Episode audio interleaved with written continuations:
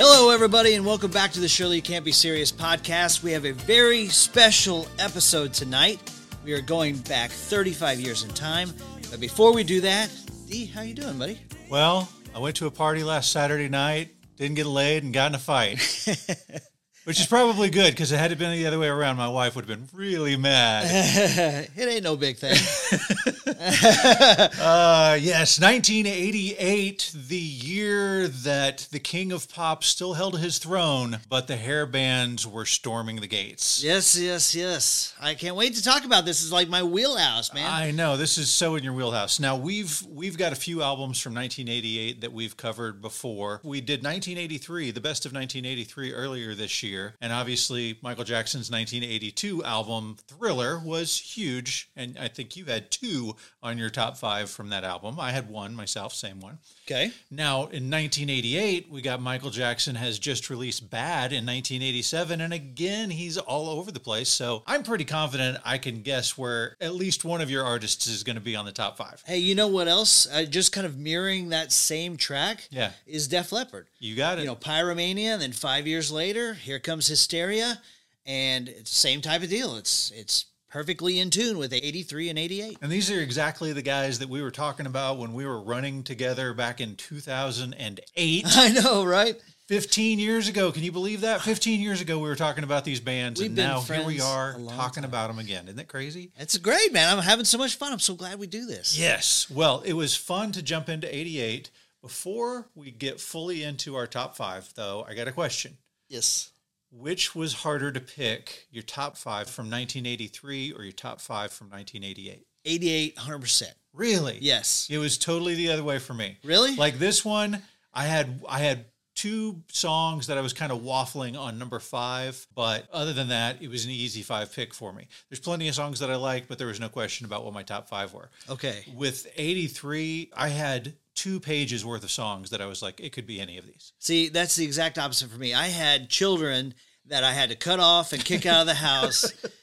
I, like the ones that I left off, I'm like bleeding that they're not on this list. Yeah. But hey, it is what it is. yeah okay jason before we jump into these songs we have to give a shout out to our executive producer miss melissa mingle What's up, Melissa? She was our good friend, and she actually joined us for an episode last spring where we did Duran Duran's Rio episode. she is a super fan She is. She loves John Taylor. she does Yes. can't blame her for that he's a handsome man She and her husband Mark are good friends of mine, and we go to church together. And she and Mark have decided to become Patreon members. And she commented on the video "Killed the Radio Star" Patreon episode, which was our first one. Uh-huh. Hey, Melissa, Mark, thank you guys so much. We can't tell you how much we appreciate your support. Guys, if you want to be an executive producer, all you have to do- do is go to patreon.com backslash Shirley Podcast. For as little as five bucks a month, you get access to all of our one hit wonder episodes. Yeah, great stuff over there. So we're going to go into our top five for the year. We're going to have a couple of honorable mentions and a couple of maybe rediscoveries or new discoveries that we'll talk about before we hit our number one. But would you like to start off? Would you like to talk about your number five first? I do, but let, let me set the stage for us just a little bit. So, just to kind of bring you back to what was going on in pop culture in 1988. Yeah. I've got a few things that I want to bring up just just to remind people where we're talking about. Okay. Okay. So we have talked several times now about the Tyson Sphinx fight in the summer of 1988. Yes. You went to go get chips, and what happened? A- And the fight was over. Got a Coke, some chips, and the fight was over. was 29 seconds, I think, was what the I, fight was. th- I think it was 90. I think it was almost 90 seconds. Okay. And that is the first time Michael Spinks has ever been down in a professional fight. And he's down again and in serious trouble. A right hand right on the chin. It But- was way short. It was it was definitely if you'd have sneezed, you'd have missed it. That's right. And in '88 for you, you bought your Swatch watch that your friends all. I bought the girl version on accident. I didn't realize there was a guy version, and a girl version. yeah. Yeah. Okay, so here's just a couple other things. So Kirk Gibson hits the game-winning home run in the World Series is one of the standout moments for the Dodgers. The U.S. basketball loses the gold medal in the Summer Olympics in Seoul, which causes four years later USA Dream Team in '92 Barcelona, which is It's one of my favorite teams of all time. Screw this. We're not using the amateurs anymore. That's right. You guys in your pros, we're sitting our pros. Exactly. Um, Nike created the Just Do It campaign in Nice. Oh, 1988. that's a good one. Yep. Bon Jovi releases New Jersey. Well, I'm sure we might get into that a little bit. My Maybe. mom checked me out of school just so I could go and buy it. I brought it to school with me. Check it out, guys. I got my copy. For Um, me, 88 was the year my mom took me to buy Poison and I got to get both albums. I got uh, I got Yeah. I got both Look What the Cat Dragged In and Open Up and Say Ah. Sweet. Yeah. Sweet. Uh, this was the first year that CDs outsold vinyl. Oh wow. in 1988. And then, of course, this New York City cop got involved in this terror incident in Nakatomi Plaza on Christmas Eve Uh in 1988. Do I sound like I'm ordering pizza? Oh, well, let's get into it, man. I, are we going to give each other sort of yeah, clues so and stuff like so a that? little different than our 83. We're going to we're going to give each other little hints and see if we can guess it before we announce what each of ours is. I've I've written my notes in code over here so Oh, that you boy. can't even peek and try Okay. to figure it out. But this is just to let you guys know, w- this is the way we do it on our Patreon episodes. When we're at the end of the episode and it's one person's turn to choose, we give little clues and let the other guy try to guess it. And so that's what we're going to do now, and I'm going to let Jason start us off, give me a couple of clues. I'm just just one guess and then you you have to tell me yes or no and we go. all right, all right, all right. All right. Five. All right, here we go. So this song was inspired by a cough and starts with a sigh. I think this may be a song that I have as well. Okay. Is it Every Rose Has Its Thorn by It Poison? Is Every Rose Has Its Thorn by Poison.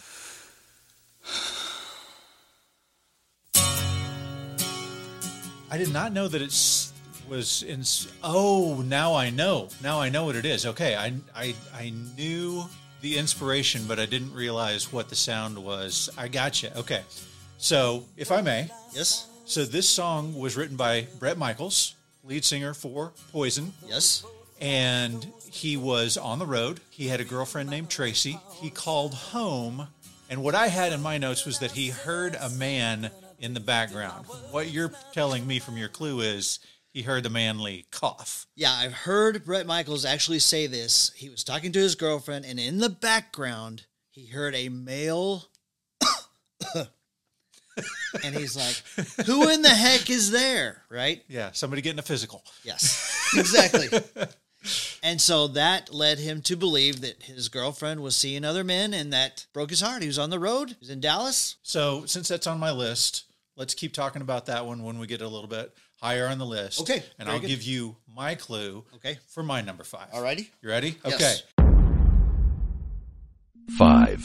the title character of this song. It was confusing for a lot of people for a while until the lead singer finally set the record straight in a rare explanation of one of his songs. The song is about Tipper Gore of the PMRC. Wow. Ah. Wild Thing by Tone Loc. No, good, good try. Good try. Okay. So the song is Mother by Danzig.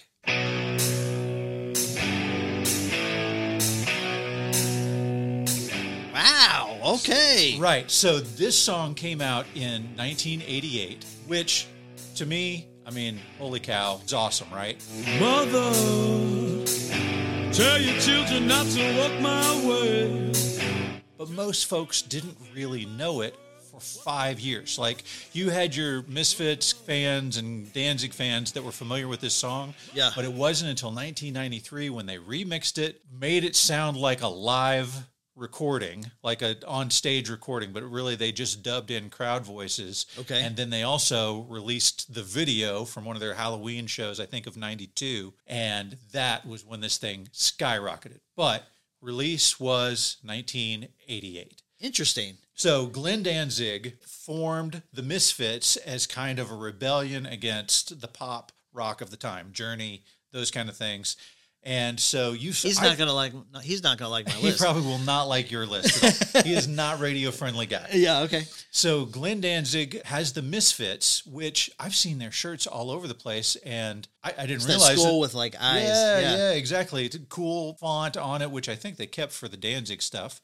But anyway, he goes on to form another band named Sahane. And in 1987, a guy that we've talked about before when we had our episode with Def Dave himself, a producer happens to catch the Sam Hain show. And he comes up to Glenn Danzig afterwards and he's like, Hey, you're awesome. Your group kind of sucks. How about we form a power group? So Rick Rubin says to Glenn Danzig, let's start a new band. We'll name it Danzig and we will get an entirely new band to play for you. Interesting. Okay. Yeah. So Cool. then they get this guy named John Christ to play the guitar. He is John John, Cr- Christ, yes. And most people do not associate Christian values with Danzig, but uh, like- yes, It's like John Jesus' Christ. cousin or something. Right? It's JC. his brother-in-law. It's JC himself, right? Yeah. okay. And then, of course, we have Beavis and Butthead love this song. And as they're watching the video, say, I bet he scores with chicks and gets in fights a lot. Anytime we can bring up Beavis and Butthead, it's a win. Okay, let's move to my number four. yes. All right. four, Okay, there are songs that are panty droppers. Yes. And then there are songs that if you play the music too loud with your windows down as you're driving by, women will actually chase your car and throw their panties at the car. okay? Okay. This is not a good clue. This is a panty dropper of panty droppers. Okay. All right? Okay. Now we've actually gone deep on this song already. Okay. Okay. This is the song that caused me to believe that women actually wear garter belts to Walmart and stuff like that.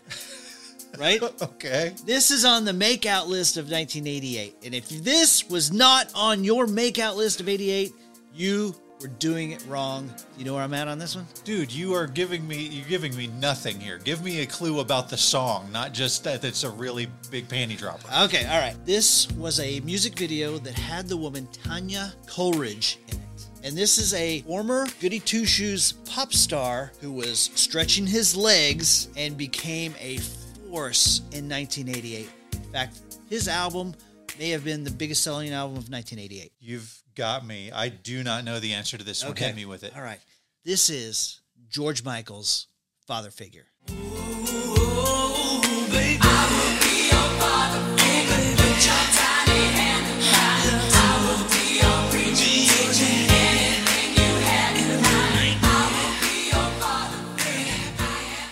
Awesome. I love it. I had completely forgotten this part of things, but now that you say that, yes, uh, Father Figure is a masterpiece and my favorite song on the album. Faith. Absolutely. It's such a great song and romantic, dark, haunting. Uh, hit number one in 1988 and was a huge song for George Michael. Guys, if you haven't heard our George Michael Faith versus NXS Kick, go back and check out those two episodes. We are both big fans of those pop icons of that that era. Yes. Both released in October of 87, is that right? Am I remembering that right? That's right. You're Okay. exactly right. Yeah. And both NXS and George Michael were competing in my mind for spots on this top five. Or top panty droppers of all panty droppers. Is this a panty dropper? All right. Well, I I will tell you that of my list, my short list of songs, "Never Tear Us Apart" was on there, but Never Tear Us Apart was on my near misses. yeah, Everybody in your crew identifies as either Big Mac Burger, McNuggets, or McCrispy Sandwich. But you're the filet fish Sandwich all day. That crispy fish, that savory tartar sauce, that melty cheese, that pillowy bun. Yeah, you get it. Every time. And if you love the filet of fish, right now you can catch two of the classics you love for just $6. Limited time only. Price and participation may vary. Cannot be combined with any other offer. Single item at regular price. Ba-da-ba-ba-ba. yeah. Okay, D. So that wraps up my number four. What is your number four top song in 1988? Okay, four, I think the only clue that I can give you is going to be a dead giveaway. Okay. So just like my number five, this was a song that came out in '88, but didn't hit it big until the '90s. But This- it what was is this? Even later in the '90s, this group became popular because of a band we've covered, Nirvana, who said Kurt Cobain said all he was try trying to do was imitate this band. And then the song became super big in my mind, maybe for others earlier than this, but in my mind became super big when it was the conclusion song of the movie Fight Club. So I remember the end of Fight Club and all the buildings come down. Is this the Pixies song? You got it. Okay. The name of the song is Where Is My Mind?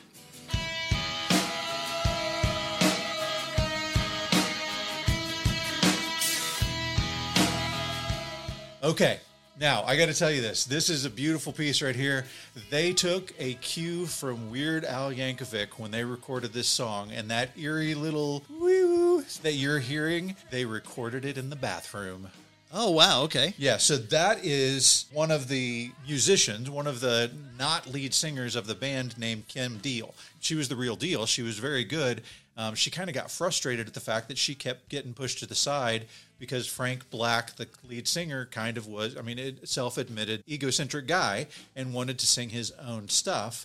Well, ultimately, the Pixies broke up after a very uh, short amount of time being a band together because of this ongoing fight. Kim Deal then goes on to form a group with her sister called The Breeders. Okay. There you go. Okay. So, this song, Where Is My Mind, inspired by a snorkeling trip where a fish kept following Frank Black around and trying to figure out what was going on with this weird snorkeler guy. And this is what inspired the lyrics to this song. Interesting. It has been used countless times in various movies and shows, specifically Fight Club, but usually it happens when somebody is questioning reality. so to me, this is a more of a '90s song just because of Fight Club. Yeah. That's where it rests in my mind. You know. Absolutely. And what's interesting is they broke up long before Fight Club happened, obviously. And then in 93, with Kurt Cobain talking about how much the Pixies meant to him, with Fight Club coming out in 99, they get this cult following. And sure enough, in 2004, they get back together again after, geez, over a decade of being apart and start touring. Do you owe James Buckley some money or something? Because No, I know he and I have the same taste in certain circumstances. There's some overlap there, but yes, uh, my top, my f- number five and my number four both were on his list. Okay, and I'm going to mention this at the end when we look at David Wright's list. Yeah. I had my list written down before David Wright sent his in. Okay, I'm just Okay. throwing that out there. All right, very good, very good. Okay, Okay, now Jason, we are to your number three. What have you got? three, okay. So my number three is a song that we have already deep dived on. Okay, This song was written about Aaron Everly, daughter of one of the Everly brothers. yes, you already know what it is. don't you? I I can tell you the band anyway. This started as a joke. Huh? Slash, the guitarist, was warming up and decided that he was going to try to make circus music with his guitar. Yes, so this is Guns N' Roses. This is not Paradise City. Right. This is not Welcome to the Jungle. Right. This is Sweet Child of Mine.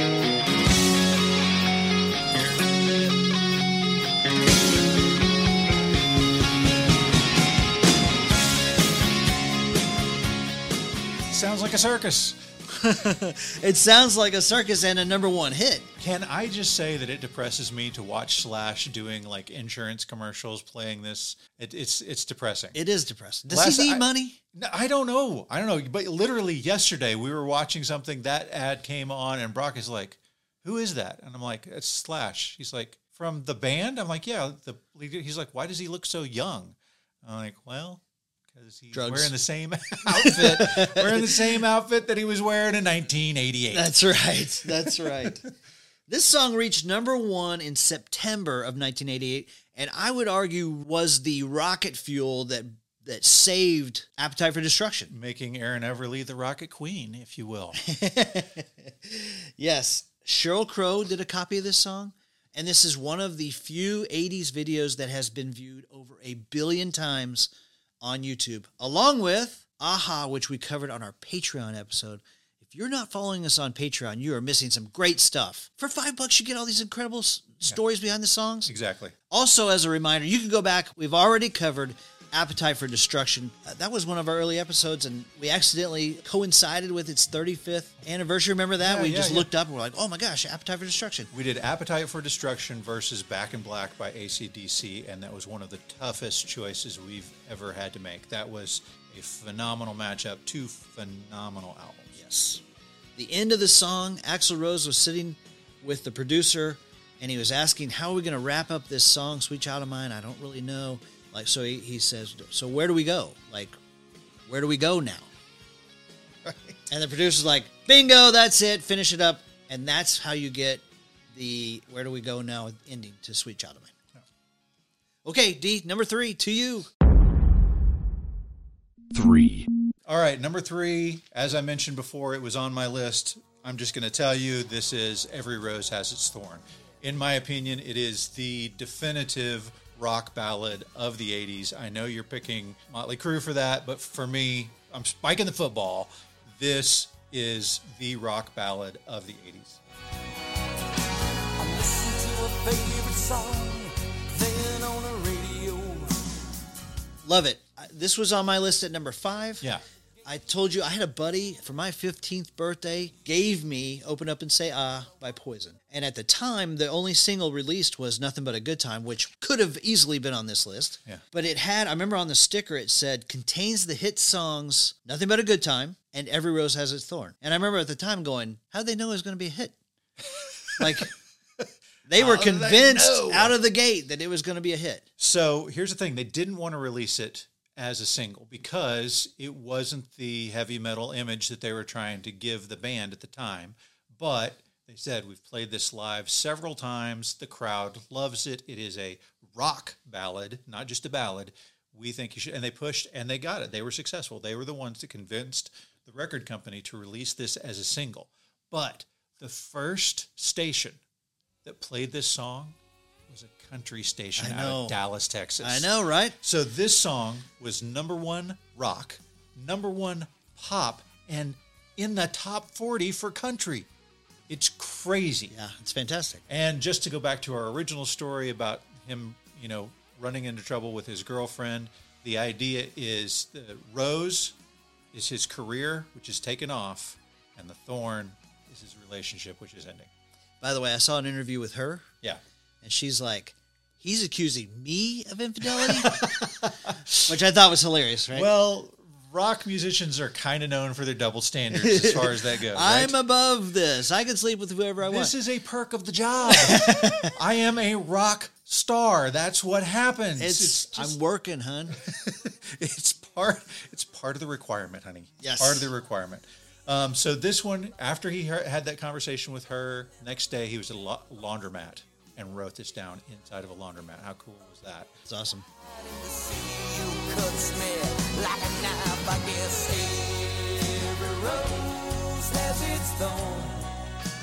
So guys, we're going to be covering this album in future episodes. Poison's open up and say ah. Yes. Versus Living Colors' Vivid album, Right. both released on the same day in 1988. Same day.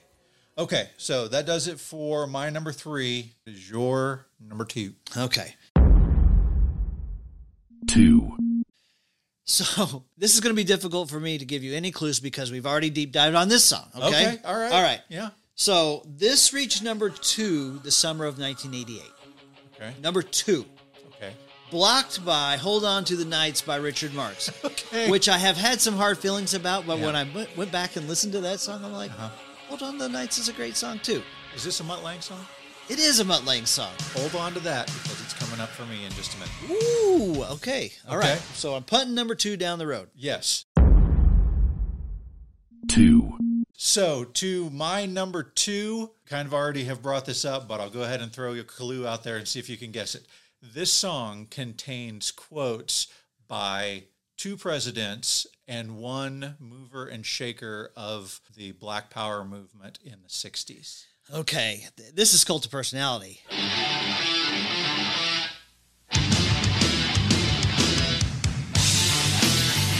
Got it. Oh my gosh. See, okay, this song is freaking amazing. I absolutely love it. It's going on my list for 89. Okay. I mean, I understand. Yeah. Uh, I mean, it came out in the middle of 88, but it was really the 89 performance at SNL that kind of kicked it up a notch. But yes, I understand. You put this in in 89. Okay. And, and again, I've got another one that's on James Buckley's list. So I'm just going to tell you, I also had my list before James Buckley had his list. Okay, just to talk about cult of personality a little bit longer. yeah. We're going to cover this here in a month or so. I can't wait to do it. Yeah. I'm the cult of personality. The cult of personality.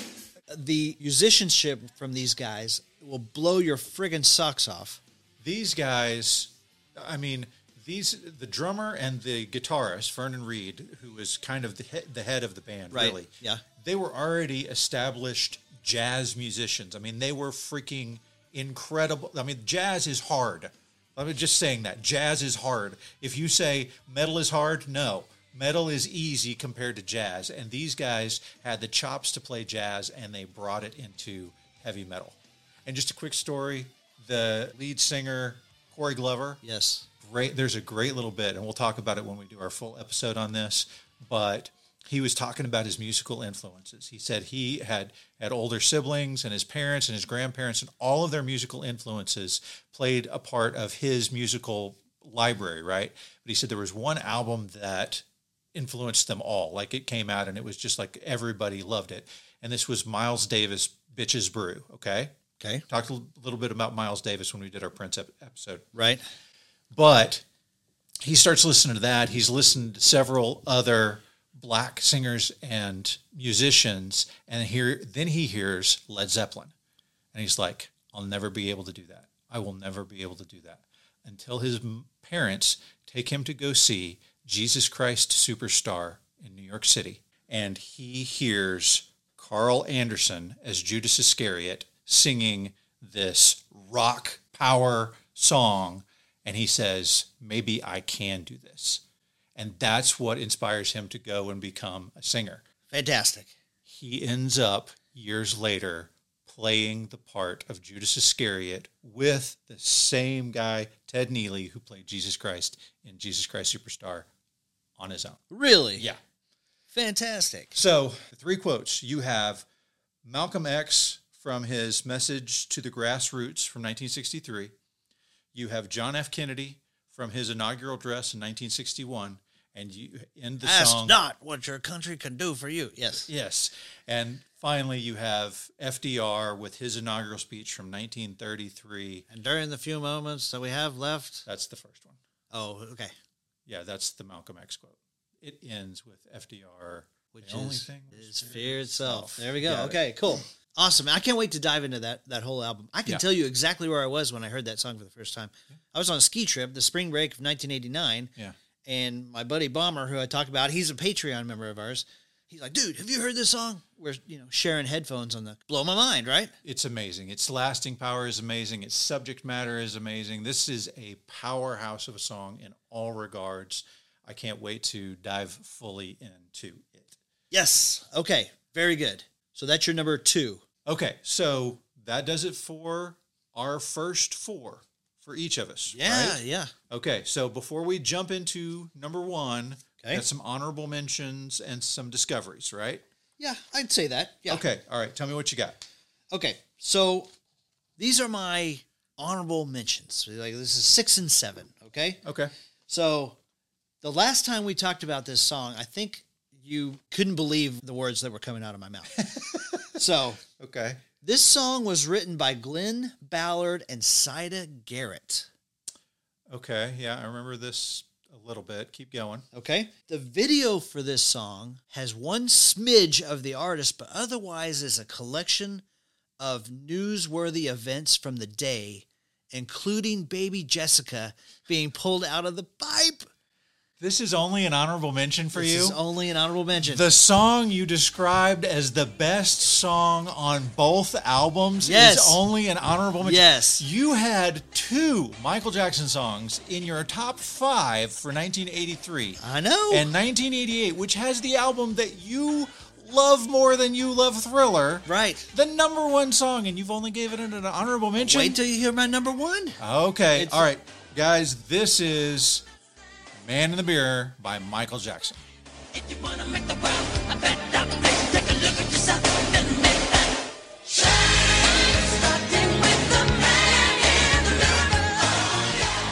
D, that key change is irresistible. Oh, my The goodness. video makes me cry every time I see it.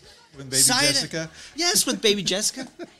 Saida Garrett said she downloaded this from God Almighty and she gave it to the gloved one. And he, he liked it so much that he invited her to sing on a song called I Just Can't Stop Loving You, which also hit number one. Dude, Saida Garrett's 87 88 was off the charts.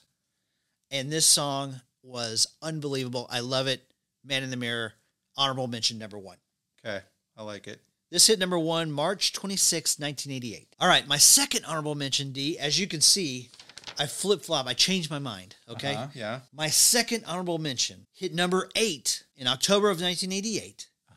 Here's your clue former Rolling Stone guitarist Mick Taylor played the guitar solo, and it's a song about sexual anger, power. I know this. The butt. No. no. It was a big hit in '88. Okay. No. Naughty girls need love too. No. Oh, right. Okay. But I love Samantha Fox. I know you do. I know you do. This song has since been turned into an anthem for Monday Night Football. This is I Hate Myself for Loving You by Joan Jett.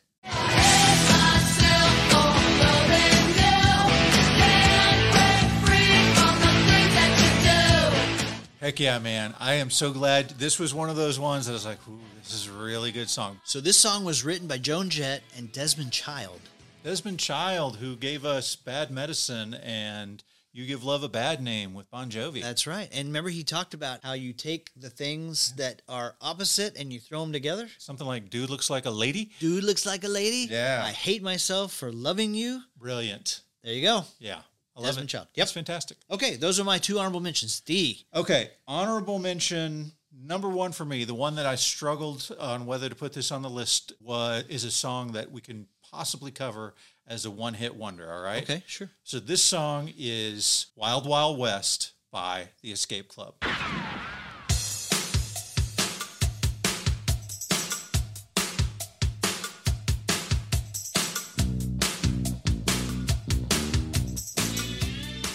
Oh, yeah. So I told you I was looking this. I was like, it, I got to figure out which one of these songs to pick, which one falls in the five slot, and which one falls out. And well, Glenn Danzig is more interesting than the Escape Club, so Danzig wins out on this one.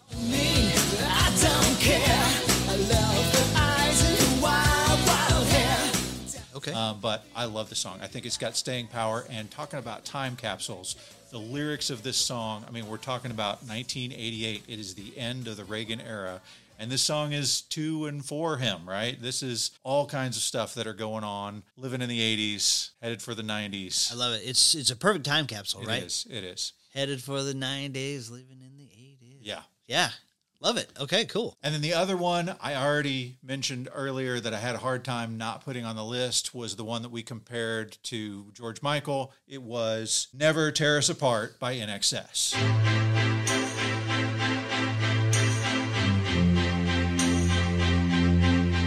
Not even one of the best performers off of the album. There were other songs that charted far better than this one. It didn't chart super well, but to me, this song is killer and la- it stands the test of time as far as the songs off this album go. I love this song. Hey, that is a fantastic song, and that album is fantastic. If you missed our NXS Kick album, we went track by track. That is packed full of fantastic songs. Yeah. Including Never Tear Us Apart, which was a near miss for me. Now, you, you had a rediscovery or a new discovery. Mm-hmm. What do you Okay. So for my rediscovery, it's a song by the Pet Shop Boys. got? Okay. and they wanted to do a duet with an established artist, and they kicked around the idea of doing this duet with Barbra Streisand or maybe Tina Turner when their manager suggested, How about Dusty Springfield? Son of a preacher man. Son of a Preacher Man, she had had some big hits. You know, Pulp Fiction kind of revived her career, whatever. Yeah. But she had kind of fallen into this life of drugs and alcohol. And when they pulled her out, it revived her career. That song, of course, is called What Have I Done to Deserve This?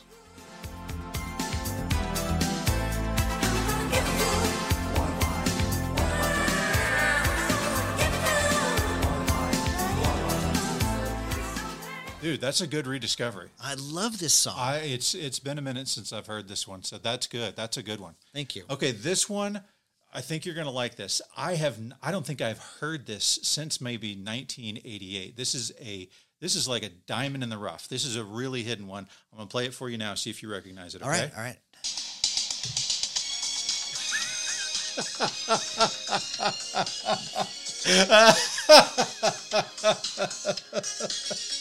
I wish y'all could see my face right now. How could I let 1988 go by without Rick rolling my best bud? uh, just kidding, just kidding. That is not it's not the song. Um, my my refined, if you Third. will, my refined, and I gotta I gotta I gotta do a quick shout out, okay? Because I, I struggled with this one, but my refined is "The Promise" by Win in Rome.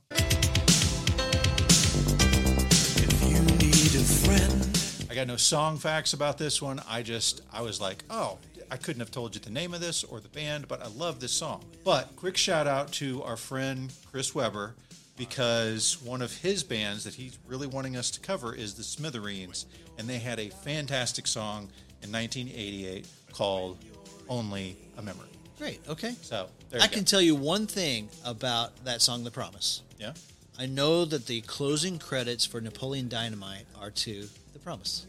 How about that? perfect.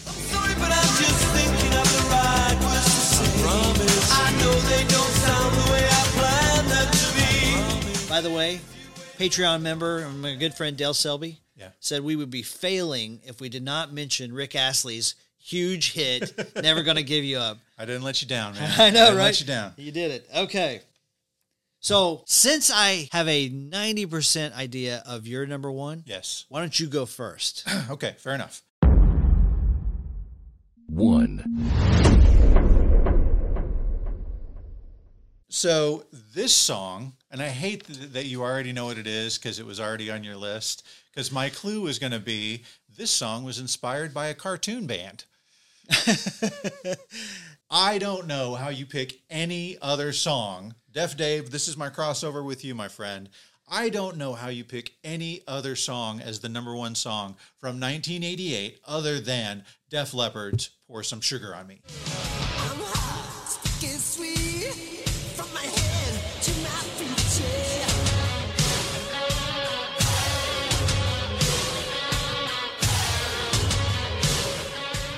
It is definitive of not only 1988, but the 80s in general. Like you can easily put this on a top five list for the decade. Yes. So it is unstoppable. It will never be tired. It will never be old hat. It's always good, no matter how many times I hear it. And even my Gen Z kids, every single one of them, love this song. it, it's absolutely a top five hit of the 80s. It comes off my favorite album of all time, Hysteria. It pained me to move it down from number one to number two, Yeah. which I'm going to make a case for here in just a second. We talked about this on our Hysteria episode.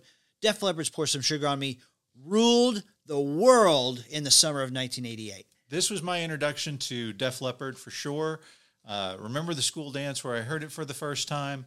Just to, to give you a little info, that cartoon band that I was referring to was the Archies, and the song was Sugar Sugar. If you listen to the last bit of the song, my buddy Jason noted, hey, this song ends with the lines, pour some sugar on me, honey, honey. We got to listen to that right here.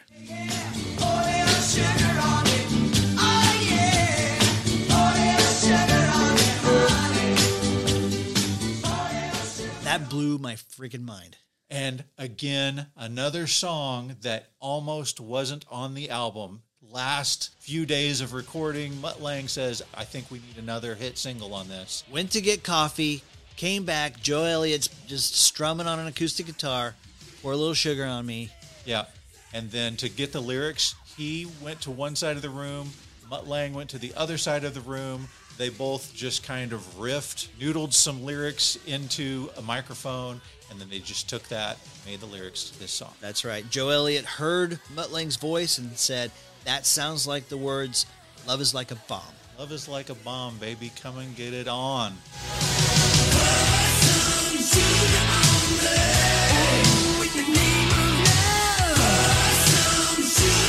Based on Run DMC's Walk This Way with Aerosmith. Yeah. It's like a rock rap thing. Hey, if they can do it, we can do it.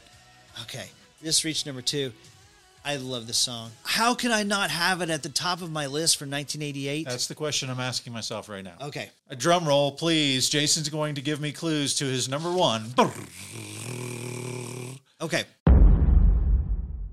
one, I think there's a legitimate case that you could put this song in 1987, 1988, Okay. and 1989. Okay. All right. Yeah. Now then, my first clue to you is Corey Glover from Living Color got in a verbal argument with this person from the stage in 1988. Okay. This band went through the roof in 1988. Okay. We're talking about a band This and is not a solo band. artist. Okay, keep going. Okay. The title of this song came from some cautionistic words from a hobo at a bus station. Got it. What is it? Welcome to the jungle, baby.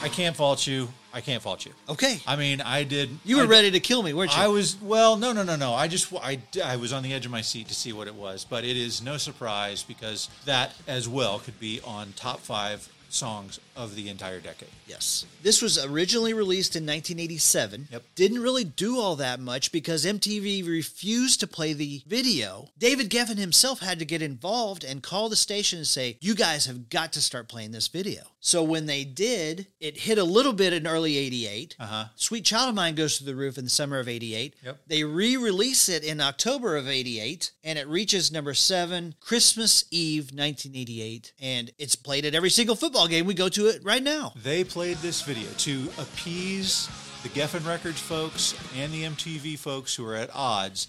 They played this video. They were going to do it one time, a one-off deal. They played it at four o'clock in the morning. Right. and then the switchboards this is not an exaggeration caught on fire with people calling in to say play that again what was that it's it's a mammoth it's, a behemoth It is. It is. yeah that's So- awesome yeah that's great i love it i love it All right, D, I got a little postscript for you. okay All right. Now then, you had your list Uh-huh. before we started. I, had my list before we started. Listen to this. You owe James Buckley some money or something because this is his list. Are you ready for this? yes Number five, I Don't Believe in Love by Queensryche. Under the Milky Way by The Church. Where is My Mind Oh, by The Pixies. there you go yep Only a Memory by The Smithereens. oh right nice good How about that? And then Cult of Personality, Living Color. he's he's got good taste Hey, you and JB are on the same wavelength. yeah for now then, listen to this. David Wright sent me his top five. sure. okay Listen to this. yeah Mary Mary by Run DMC. naturally Pour Some Sugar on Me by Def Leppard. that's the best yeah Ragdoll by Aerosmith. Oh, that's a good one. I actually had rag. I had uh, Angel on my short list. Yep. Yeah. Every Rose Has Its Thorn by Poison. Hey, there you go. More overlap. And of course, Kokomo by the Beach Boys. If you know Def Dave, that's his. Beach Boys will win every day. There you go. Our buddy Brad Moore, I asked him and he sent me his stuff. Here's his list. And of course, it's very close to ours. Finished What You Started by Van Halen, The Flame by Cheap Trick. Yeah. That was my first out. Oh yeah. Like that, that's number like eight. Okay. Uh, Kiss Me Deadly by Lita Ford, which you alluded to at the beginning of the I episode. did indeed. Yes. Just Like Paradise by David Lee Roth. yep. Cult That's a good one. Personality. Yes. Every Rose Has Its Thorn. Patience by Guns N' Roses. That was on my short list too. And One by Metallica. Oh. In 88. Okay. Came out at the very end of 88. For me, that's kind of an 89 song. Yes, it's well into 89 for me. That would definitely be on my 89 list. Yeah. There you go. Brad, thanks for getting that to us. Awesome. couple other people who wrote in and gave us their lists. Uh-huh. Jeannie Alexander, Patreon member Jeannie Alexander, good friend of mine. Okay. She said, I don't really know the top five, but Don't Know What You Got by Cinderella has to be on that list, Right. which was in a top 10 for me. Just missed. It is the number one Cinderella song in my book. For Uh, sure. So good. And then our buddy Jeff Johnson also sent me his top five. oh, yeah. What did what I, Jeff I give thought us? this was great. Yeah. So he gave number five, Bon Jovi Bad Medicine. I mean, Naturally, there's a yeah. case for that, right? Right, yeah. Number four, Tracy Chapman's Fast Car. That's a good one. That's not really like I love that song, but it's a really good song. He said that uh, I'm just as surprised as you are that he put it on there. right? Yeah. Number three, Every Rose Has Its Thorn. Not, sh- yeah. Number two, The Pixies, Where's My Mind? Hey, there you go. See? And number one, NWA, Straight Outta Compton. Okay. Not what I was listening to at the time, but for those that were, that was a power. It was huge, right? It was a mammoth song. That is awesome. Guys, be sure and go check out uh, Jeff Johnson's podcast, A Film By, with his friend Brad. And they do some awesome stuff over there, checking out the lesser known but worthy films of some of the most famous directors. That's right. All right. Well, we'd love to hear from you guys. Send us your top five from 1988. We'll put it on Facebook or whatever. It'd be fun. Yeah. Hey guys, we wanted to tell you about a very special episode that is with us, but not our podcast. We would love for you guys to go check out the White Rocket podcast with Mr. Van Allen Plexico. They figured out that we love Ready Player One, and we love Ready Player One. We do. They invited us to come on. We're talking about the book first, then we're going to talk about the movie, then we're going to have some trivia. So, White Rocket Podcast, the first episode drops on our discussion with Van Allen Plexico and David Wright about the book Ready Player One. Yeah, we put a link to that episode in our show notes. Be sure and go down there, click that, and you can hear us talk about the book, Ready Player One. Well, guys, that does it for our list of best of 1988. Please go check out those episodes that we talked about. Please go over to patreon.com backsplash backslash Shirley Podcast so that you can subscribe and get what do we have like 10, 11 different I think we're at Patreon 11 episodes? now. Yeah, so we're they're covering one hit wonders of the 80s and uh, other areas. Yeah. And it is some of our best stuff, guys. I promise. Worth the five bucks a month. Totally. Go subscribe and enjoy those extra episodes. We've got some other 1988 stuff coming down the pipe at you. I'm really excited about. So here in a few weeks, we're covering Twins versus Big. Yeah. I mean, Big humongous. twins. Big Twins. right? We're covering Vivid versus Open Up and Say Ah, both released on the same day in 1988. We've got The Great Outdoors. We've got Long Cold Winter by Cinderella versus Van Halen's OU812, which was huge in the summer. We're going to have a lot of fun messing around in the summer of 1988. We hope you guys will join us there. See you guys then. Thank you so much. We'll talk to you next time. What's so special about Hero Bread's soft, fluffy, and delicious breads, buns, and tortillas? These ultra low net carb baked goods contain zero sugar, fewer calories, and more protein than the leading brands, and are high in fiber to support gut health. Shop now at hero.co.